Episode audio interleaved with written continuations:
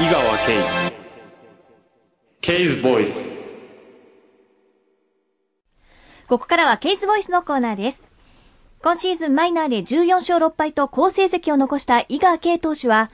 先月11日ノースカロライナ州ダーラムで今シーズン最後の先発マウンドに上がりました。惜しくも勝ちはつかなかったものの、6回に失点と好投を見せた井川投手に、メジャーリーグレポーターの山崎正史さんが話を聞いています。今日がね最後の登板かなと思って、総決算と思いながらね、一生懸命投げましたね。なんかものすごい気合いの入ったピッチングがあったと思いますが、しかも投げている時に声出てましたね。はい、日本自体はね結構声出しながら投げてるんですけど、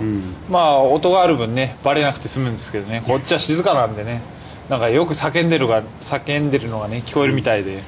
選手からねなんか言われましたけどね。さあ、それにしてもタフな状況でのピッチングでした。はい、というのは、本人からちょっと説明していただきましょうか。昨日の夜、試合が終わって、スクラントンを、12時ですね、夜中の12時に出て、で今日 こちらにね8時半ごろ、バスで到着して、深夜バス、疲れましたね。それで寝たのがだいたい9時半10時と、朝9時半10時、最後の先発マウンドだったかもしれない今日の試合、でもまだ体の調整準備はこれからも続けていくということでしょうか。ちょっとだけ休んで、早めにちょっと自主トレやろうかなと思ってます。最後に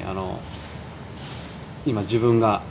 何かこう吐き出してみたいものとか何かあったら。なかなかメジャーでね投げれてないですけど、このラジオをね聞いてる方々にね、井川Kはマイナーでもね、しっかりとやってるよと、順調に成長してると思うんで、来年再来年とね、なんとか上でできるようにねしたいと思ってます。